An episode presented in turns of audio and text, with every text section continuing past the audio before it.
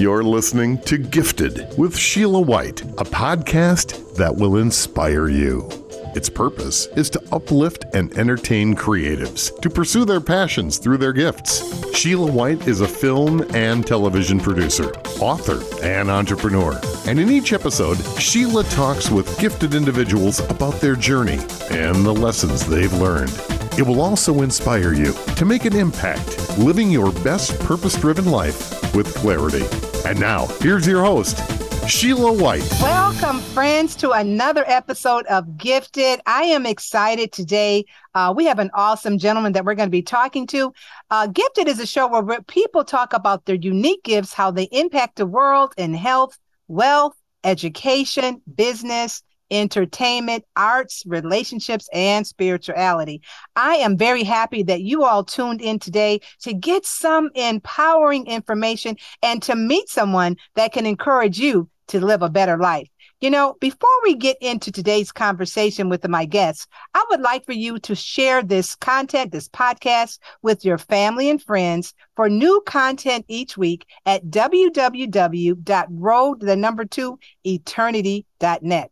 Now, when we come back, we'll be talking to a gifted young man who inspires, uplifts, and entertains audiences around the world. Get back out there in style when you shop at It Is Amazing Boutique. We have all the deals and steals you need for your next night out. Find upscale clothing and accessories for women, men, and children at affordable prices. For more information, visit our website at www.itisamazing.biz or call us at 815 582 4995. That's 815 582 4995.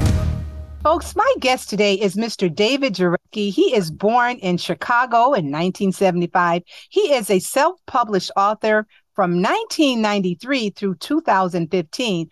He's an author of 15 books ranging from poetry, satire, and novels in different genres. We're going to talk a little bit about some of these books and how he has been inspiring others around the world. He's also a spoken word artist from 20, 2015 to 2019 and he's a recording artist. We're hoping that we can get a little poetry out of him on today. I know it's kind of early where some of you are around the world, but we're really excited to have Mr. David Jarecki. Welcome to the show. I don't know if I'm pronouncing your last name right.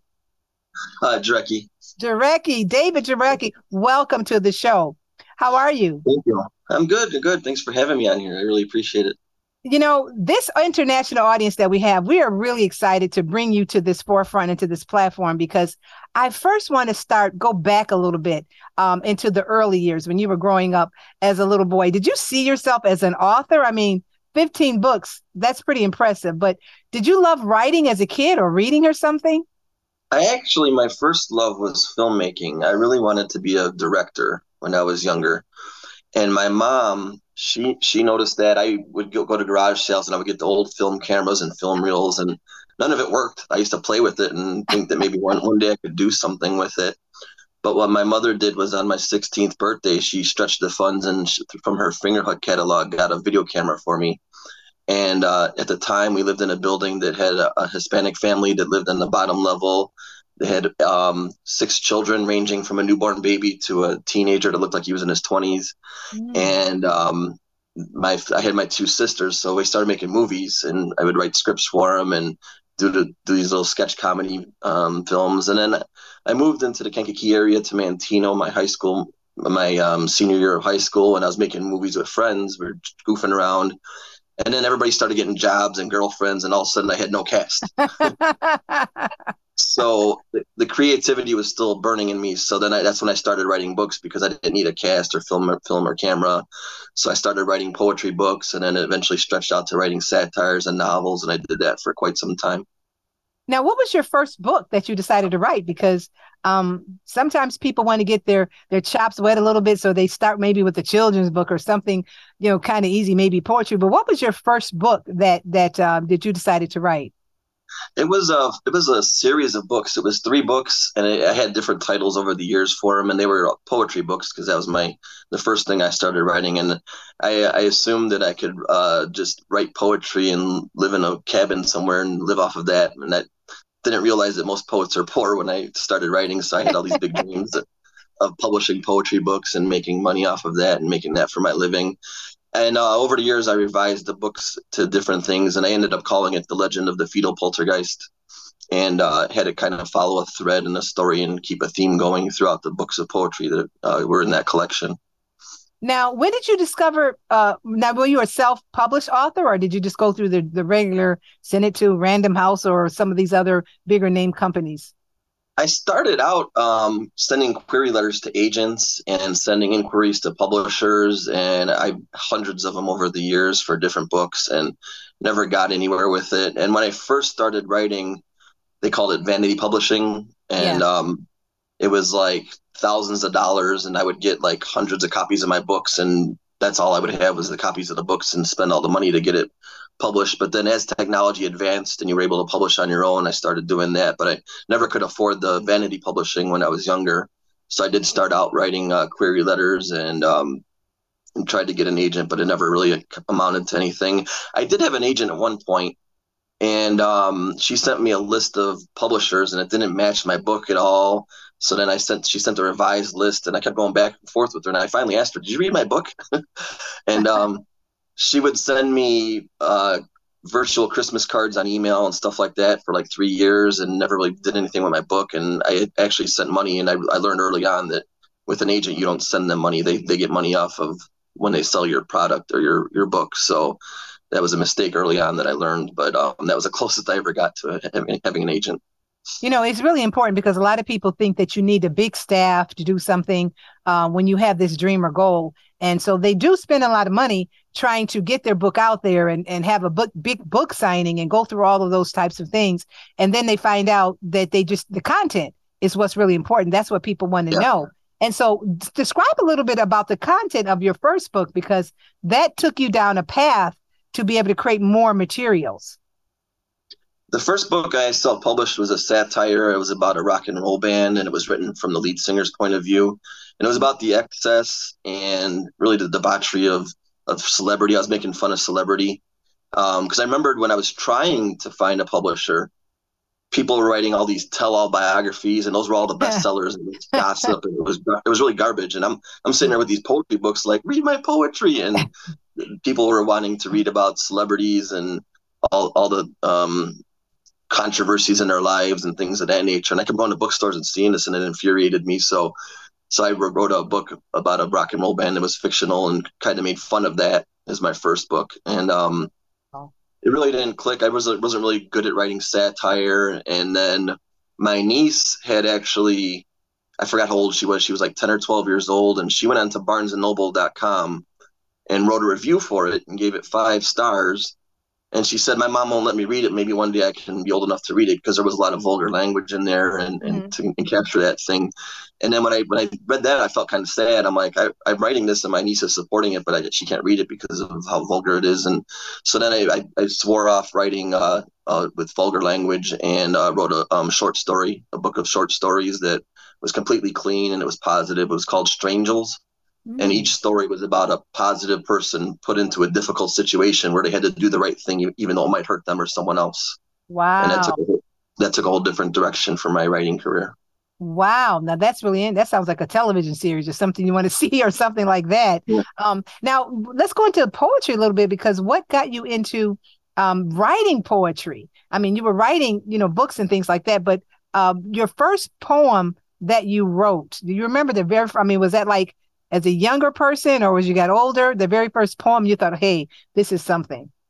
Um i don't know when i felt like it was something or when my first poem was. It was more of a release for myself at first. Mm. and then when i was really de- dealing with depression quite a bit in my late teens and early 20s uh, suicidal thoughts and things of that nature. So really it, it was a release for me to put that on paper and go, go through my feelings but I wanted I didn't want it to stay there. I wanted it to be positive. So then I started writing uh, about how getting getting out of that and looking at the brighter things in life. The older I got, mm. and um, when I saw that theme together, I started putting them putting the poems together as a as a collection. It actually meant something and told a story instead of mm. being just individual poems.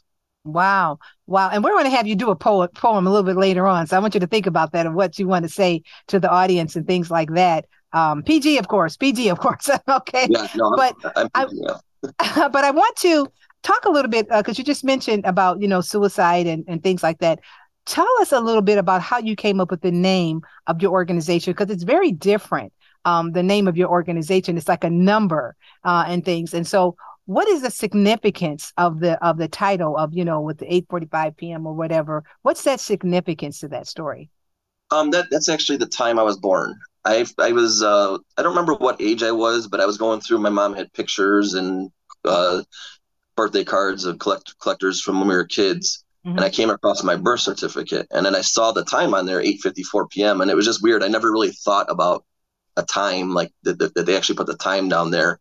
So when I pu- started publishing my books, I would call it 8:54 p.m. publications and in my poems, I reference that time a lot, and then I use the acronym PM to mean post mortem. And uh, when I um, started doing spoken word, I, w- I would go by my name, David Thomas Jarecki, because I wanted to use spoken word as a way to promote my books, and that's the name I've used on my books. Mm-hmm. But then there was one event or competition, and then the host messaged everybody that was part of it, and he asked for stage names, and I thought we had to have a stage name, and I'm like, what could I use for a stage name? And I was looking at one of my books and I had the 854 PM there. So I threw that in the group chat and everybody had a good reaction to it. So I'm like, okay, that's, that sounds like a good name. And that, that's how it became my stage name.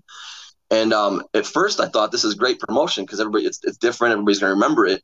Yeah. But then I would I would go to different events and people would always get it wrong. They'd be like, "Hey, eight forty-five, eight fifty-two, nine o'clock. How are you doing?" and the, time, the times were all over the place. And then even on YouTube, when I started my channel, and I, I, thought the search would be easy, but then when you put in 8:54 p.m., you get a, a, list of videos that were posted at that time, so oh. that kind of back, backfired too. So it's original name, but I, I enjoy using it. It's something I'm going to continue using for my spoken word and recording career.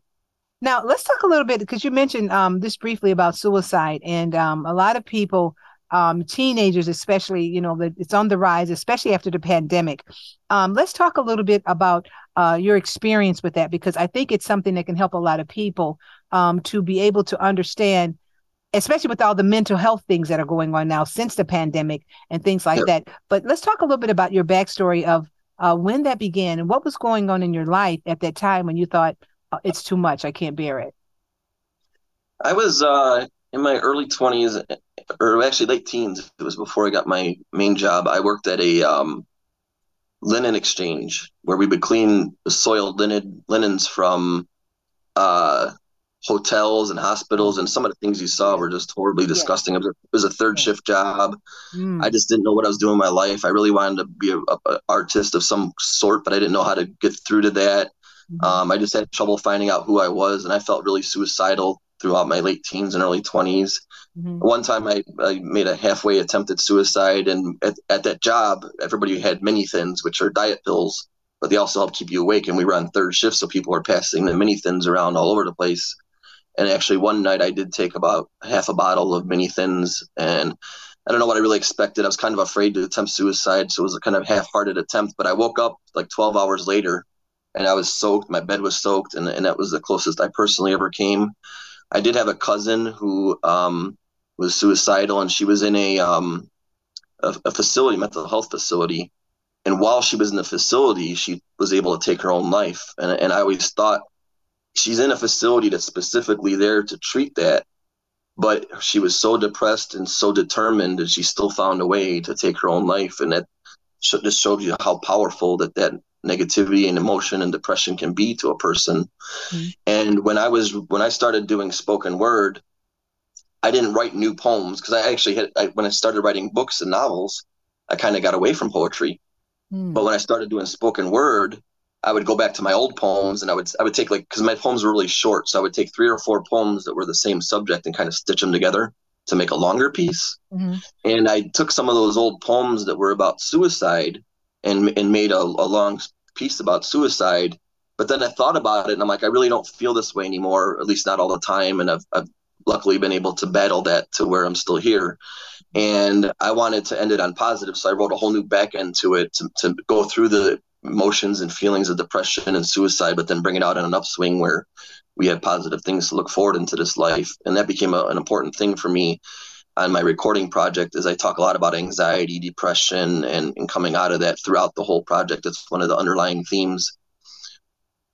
Mm, that's interesting. You know, when when you say coming out of it, uh, what was your catalyst to be able to come out? Some people turn have therapists, some people turn, you know, spiritual. What was your antidote that you would say that you would give credit to to help you kind of pull, you know, hold your head up and look for, you know, say a brighter day, so to speak? The creativity, um, finding a mm-hmm. place to put my voice, and then understanding because initially I'm like, this is great and everybody's gonna love it, and then you mm-hmm. have that rejection of people reading it and not enjoying it or not taking it the way you expected them, mm-hmm. or you actually have um, it completely getting ignored and no reaction to it whatsoever. And right. so early on, I, I, had to learn that they always say have to, you need to have alligator skin when you're a, an artist or a writer because you're not always going to get the reaction you want. So I yes, developed that alligator yes, skin. Yes. I re- I realized that this is a release and it's for me. So looking at things that way, and then as I've gotten older, just staying in the moment. Um, realizing that you can only control the moment and not living in the past or the or the future. You know, the future is where you have your anxiety, and the past is where you have your depression. So if you just stay in the moment and focus on what you control, you'll be much happier uh, by just focusing on what you can control, and rather than letting situations control you, which is a lot easier said than done. It's not something I've fully escaped. I still have my bouts of depression. They don't get as bad as they used to be, but um, through through understanding and, and spirituality and God and and finding finding my finding where my creativity goes and not having the high expectations for it has been very helpful. Now, David, who motivates you to keep going? Um, because it takes a certain amount of inspiration to just sit down and start writing, whether it's poetry or books, and and to come up with these ideas. Um, so who who motivates you to just say, "Hey, I got this idea. I'm going to keep going on a little farther." Uh, right now, I've been kind of isolated. I've, I've hit uh, like a um a uh, hermit part of my life again, where I where I don't go out like I used to. And um, when I first got on, when the, the, first way I got into spoken word was I had done some uh, book fairs at our Kankakee Library, mm-hmm. and um, they had opened up a cultural center called Feed that was an extension of the library, and there was open mics there. So since I had been an author there, they reached out to me and and basically said. Uh, hey, why don't you come to an open mic? And I'm like, open mic? I'm no, I just write the books. You guys read them, not me. and uh, so I went to the first one in early 2015, and I saw how opening or how welcoming the host was, and all the people, regardless of what age or what experience you had, you could go up there with whatever. Some just say mm-hmm. what's on your mind, get something off your chest, read a poem, read a poem by somebody else, read an excerpt from a book, whatever. So I didn't really even go behind the mic that first time, but I saw how welcoming everybody was. So then I started practicing a poem to do the next month, and I started going every month. And then um, there were two individuals there, Kent Wade and uh, Keep It Smooth. Um, I'm wearing Keep It Smooth logo actually here. Yeah, and, I got to uh, get in contact with Keep It Smooth. I got to get his number from you later. Okay. Yeah. Yeah. yeah he's a great you, guy. He's a great guy. Yes, he is. And um, and actually, I, I didn't get to talk to him because he was there on break mm. uh, from, from the library. So I always got to see him perform, and then he would leave, and I didn't get really get to talk to him. But we became friends on social media and started talking, and then um, he had me participate in, in uh, showcases that he was uh, having at the library, and mm. then eventually um, Kent Wade and Smooth got in touch with a group called Solace Souls in Chicago. Mm-hmm. And they created a, a Kankakee uh, extension called Solace Minds, and all of that was overwhelming, and it seemed like it happened so fast that that's that really motivated me to see other people have faith in my poetry and that the, the fact that they had faith in it made me fight, fight to write more and to do better and mm-hmm. and uh, inspired by the, the way they did poetry. Mm-hmm. and um and then i also saw how that was for everybody on the open mic scene. So that even though i was someone an introvert and someone that really stayed behind the scenes it was that welcoming. It was that powerful of, of a resource and a, a um and a, and a way to express yourself that i was just I drawn to it and, and i love doing it Wow. And you know, there's that's so interesting because a lot of people are afraid or they're like, okay, like you said, I don't want to come to the mic. But then just finding your place, finding your niche, finding what brings you joy, I think is what it's all about. And then you find out, hey, this is something not only can I do this, but I can do this. And it takes you to different places and things like that. Now, yeah. how did the recording part come into that where you just said, okay, I'm writing books, now I'm speaking it, but then you decided to become a recording artist. So tell us a little bit about that journey. Well, I one one of the one actually at last I lasted about three years on the spoken word scene, and I really don't even know if I can go back. It's just weird the way, what happened to me. I I often joke around that I'm such an introvert that I have this social battery for my life, and I I, I, burnt through it in those three years, and now it's gone.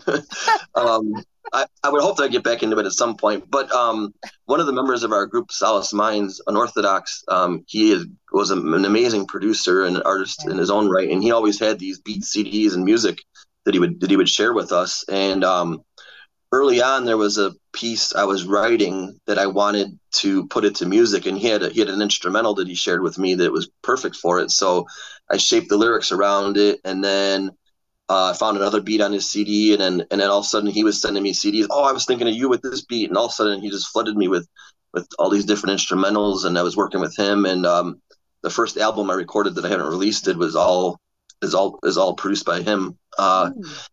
The uh, the the the fact that when I was going out and performing, I noticed how I got better over time. Okay. You know, I, okay. I would see I would see an old video of a piece and it was like, oh, it was horrible. Six months later, it got so much better. Wow. And, and, wow. and, and, and then when I got to the recording part, it was preserved that way. So it ended up being a real blessing and a curse because now I have it recorded and it's, it may not be perfect, but it, for me, it's perfect. It's always going to sound that way once it's recorded that way. Mm-hmm. So I don't have to worry about going up there on stage and performing it a certain way every time, which really drug on my anxiety and mm-hmm. ended up being a lot of pressure for me over time because mm-hmm. I would have these pieces I did for like a year, year and a half, and they were really wow. good. Then I would do a new piece and it would be garbage because I knew it had I knew it hadn't developed like the other pieces had. So for me, the recording was a way to preserve preserve it a certain way and not have the pressure of performing it. And that's another thing that probably dragged me away from performing live regularly was the fact that I knew I could record it and have it here yeah. and not have to have that pressure of making it really, really difficult. Like you said, that really... social battery thing kind of kicked in, huh? yeah, yeah. You know, David, how do you keep your creativity flowing? Because you're in different mediums, you're doing different things. You're recording artist, you're a spoken word poet, you know, you're an author. How do you keep the creativity flowing in all these different genres? I don't know. I always thought I would stay in one one place, but um, the, the, the, different things come along. I actually tried to be a visual artist like during COVID, but I mean, mm-hmm. I was already kind of off of the spoken word scene. But when COVID came, it obviously it shut down that scene completely, mm-hmm. mm-hmm. and there was and I didn't have that release, so I started doing some visual art, and uh, it it really I enjoyed doing it but then once it was done, it was I had this big bulky art piece with nothing to do, and uh, and I've got them in my basement now, and I don't know what to do with them. but it was I've, I've always had I've like I've I've tried at times to just take a break from creating, okay. and say okay I'm just gonna watch movies, I'm gonna you know do do other things, go for walks, hikes, mm-hmm. and um but it, it's not something I can dismiss or get rid of. It's it's always gonna come out in one way or another. Um, but I know when people talk about writer's block, I always uh, I'm always of the opinion that you don't if you're a creative person you're always being creative whether you know it or not or you yeah. have always got that, that bug in you yeah. so i always say when you when you're when you have what, what they say is writer's block i think it's just maybe you can't focus on writing right now maybe you need to be doing some arts and crafts of some sort maybe you need to be oh. doing this or learning a new learn how to play the guitar it's just it's, it's got to be released somewhere so i think mm. suppressing it is the worst thing you can do you know, that's really important because I was going to ask you how do you use your creativity as a release? And like you said, creative people, if they're not painting, they're doing this or they're, you know, you have to find a way to get that energy out there and get it flowing so you don't just become unstuck. Like you said, a writer's block. If you're not writing, what else can you do? And as a creative person, I mean, you're you're like sprouting in all these different areas and things like that, which is really really interesting because um, you know when we talked about earlier about you know suicide and that particular topic um, i know that these different creative aspects has fueled into different parts of your life you know and has it's, it's, it's just kind of taking on a different um, a different light so to speak you know by doing all these different type of creative um, arts. What would you say to a person that maybe a young person david that is going through um, you know suicide or that has going through a difficult time you know it could be a relationship or it could be you know work related or something things are troubling them you've been there and you've come through that how would you encourage them or what would you say to a younger person to help them to make it through that difficult time be yourself mm-hmm. and be proud of yourself mm. regardless. Uh, I think the biggest problem is that you get you get to worrying so much about, especially I couldn't imagine growing up now in the social media days. When I was young, I did a lot of things to reach out and get attention, a lot of negative things, and um, and uh, now I couldn't imagine being scrutinized like a celebrity basically because of something you posted or something someone someone else posted about you. So you know i'd say be yourself and be proud of it you know and and always try to grow always take advice from people. Um, you're not a finished product. Never a mm. finished product until until the day until the day you pass on. Uh, there was when um one of the things Kent Wade is a was the head of uh, solace minds and he had phenomenal motivational speaker, and he had actually gotten us a, a, a, to do a series at the Kankakee um, High School, where we went in a few weeks in a row, and we, we spoke about poetry, and we went to it was like it was like being in high school again. We went from one class to one class to one class, and had to follow the schedule and everything. And uh, Kent, we, we just split up into teams of two into okay. each classes, and uh, during third period, Kent and I spoke, and then we were finished with the class, and then the teacher asked us to stick around and come back or not stick around, but we were supposed to come back for the seventh period, and she asked us to come back because during our both of our our, our presentations, we both touched on suicide, mm. and she had and she had told us that there was someone in her seventh period who had attempted suicide and was just in a mental health facility, and they just get out and we're getting reacclimated to being back in school. So she hmm. asked us to come back for that period. I was excited and frightened about that because I'm like, well, that's a fragile situation. And I, I thought about asking her which which student it was, but I was like, no, she probably wouldn't tell me, and it's probably not good to know. Yeah. And then while we while we were speaking and looking around the classroom, I was trying to guess which person it was, mm-hmm. and I, I, couldn't. There was probably about five or six uh, students that it could have been, mm. and that's just a testament to how fragile our, our minds are at that age because that's when we're just becoming ourselves, just learning right. ourselves right and and being over scrutinized mm-hmm. so just the fact that i could pick out six people in that class that might have been that student it just shows you what they're going through at that age and, and how they need guidance and they need confidence and that's one of the things that the open mics uh, brought brought to, brought to the community when yeah, that's interesting because, you know, like you said, the teens are going through so much with the social media. It's yeah. sometimes not helping because they're looking at their life through these lenses of that person has a better life than I do. They're traveling more. They have all these friends. They're very popular. And they're looking at their life and thinking they're nobody or they're depressed or down or they don't have what maybe someone else has. And so the social media does have a responsibility in I think a lot of the teens viewing themselves as less than um, and, yeah. and think and and not being as happy as they should be or could be. They may be from a broken home and they're looking at families that have you know a, a, a wholesome home and have a mom and a dad or making so much money. So social media does have an influence. Um, I know on you know young people and and their thought patterns and things like that is really important, especially since you said there could have been five or six people that could fit this category. You know, you just never really know uh, what's going on with that. You know, I want you to give us a little bit of your spoken word uh, poetry because I'm just like, wow, so much that you have. You know, I know we don't have the music here or guitar where you could do a little recording, but just give us a little snippet, a little taste of your um, of your spoken word poetry. Okay. 8:54 p.m. I'm clocking in for my purpose. Welcome to the circus. We don't allow lighters. Use your heart your mind and this art to start fires, labeled squires by liars that lack faith in even their own desires. We're solid suppliers that jump off with the stamina of a flow that never tires. Traveling town to town without any clowns, we treat this like a door to door business. Spitting out blessings like free souvenirs for everyone on the gift list. Every day a very Merry Christmas. But we aren't playing any reindeer games. The only game we know is Team Takeover Tuesday Tic Tac Toe. Except there's no ticks, no tacks, no toes, no X's, no O's, only hashtags to support those that breathe spiritual and lyrical flows through the nose, and that's how it goes. Mm. Man, I'm telling you, I am telling you, the studio's like, woo, you know, they're excited about it. You know, folks, we're talking to David, um, who is a spoken word artist. He is also a recording artist. He's an author of different books. David, how can our audience get in contact with you um, to get a copies of your books, to be able to book you for certain events that they may be having um, in their different community uh, and things like that? So give us your contact information. Uh, my website is 854pm.com. There's no dots, no dashes. It's just 854pm.com.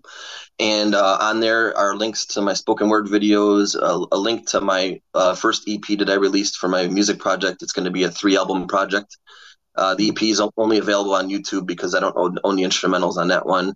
And then there's also information on how to order my books on the website. And then uh, I'm also on Facebook as 8:54 p.m. on a fan page there. Wow, wow. Well, folks, you've got to tune in. David's information will also be on our website. Um, you can find out information about him there as well. And uh, like I said, he's a recording artist, a spoken word um, artist and author of over 15 books, poetry, satire, novels. I mean, he's very busy very busy writing, and he uses his gifts in different ways. And that's what I love about it because um, you, when you're a creative person, you have to find a way to get your creativity out there, like he was saying earlier. And I'm I'm really really excited, uh, David, on the things that you're doing, the people that you've come in contact with, and what would you say? What's next? What's coming up? Do you have something on the schedule that people can support out there uh, besides your your Facebook and all of your social media sites? Uh, um, the EP is out there to listen to, and that's uh, I, I consider I consider that I started out as a novelist, so my okay. music project uh, my music project is wrapping up. Uh, I have one more song to record for it, and the, the EP I kind of consider a a, a, a, prologue, and then okay. I have a full a full LP that I consider a novel, and then mm-hmm. I'm right now working on what I call the epilogue, and the epilogue is one one track away from being done, and then the whole recording project will be done, and then I'll be writing a book to go along with it. So when, when all that's done, I don't know. I'll be done recording this year, but the full okay. project I'm hoping to release next year or the year after. Wow, wow. It's a lot to look forward to. It's a lot to look forward to. You guys, if you did not hear this entire broadcast, I want you to visit our website at www.road the number two eternity.net to get information about David, also to find out more about the projects that he has coming up. Um, it's really exciting. I'm really excited to to uh, talk with you today, David. I want to thank you so much for being our special guest. And thank the you. platform that you have is large because you're doing so much. Um, a lot of people can do just one thing well, and you're very gifted. You're doing a number of different things and um, and getting it done. I mean, in getting it done. So I want you to continue to rise like dough, okay, and not Thank stop you. until you get enough of it because uh, you're definitely an inspiring individual. And I was really looking forward to um, having this conversation with you to hear a little bit more, especially about your story. Um, you know, give us a little bit more. You said the name of the 854 p.m. Let's get that uh, contact information again for our audience because I want them to get in contact with you to be able to see the exciting things that you have coming up. Um, 854pm.com is the website with uh, links to all my uh, information and projects. And then I'm also on Facebook as 854pm. I have a fan page there. It's 854pm. Thank you so much, David. Thank you, folks, for listening. Like I said, if you did not hear this entire broadcast, I want you to visit our website at www.road, the number two eternity.net for more information. Thank you so much for listening. Remember, folks, you are uniquely designed and strategically gifted. Use your gifts to impact the world. Thank you for listening to Gifted with Sheila White. We hope you understand how your gifts can make an impact on the world. Gifted with Sheila White is produced by Road to Eternity, a film and television production company.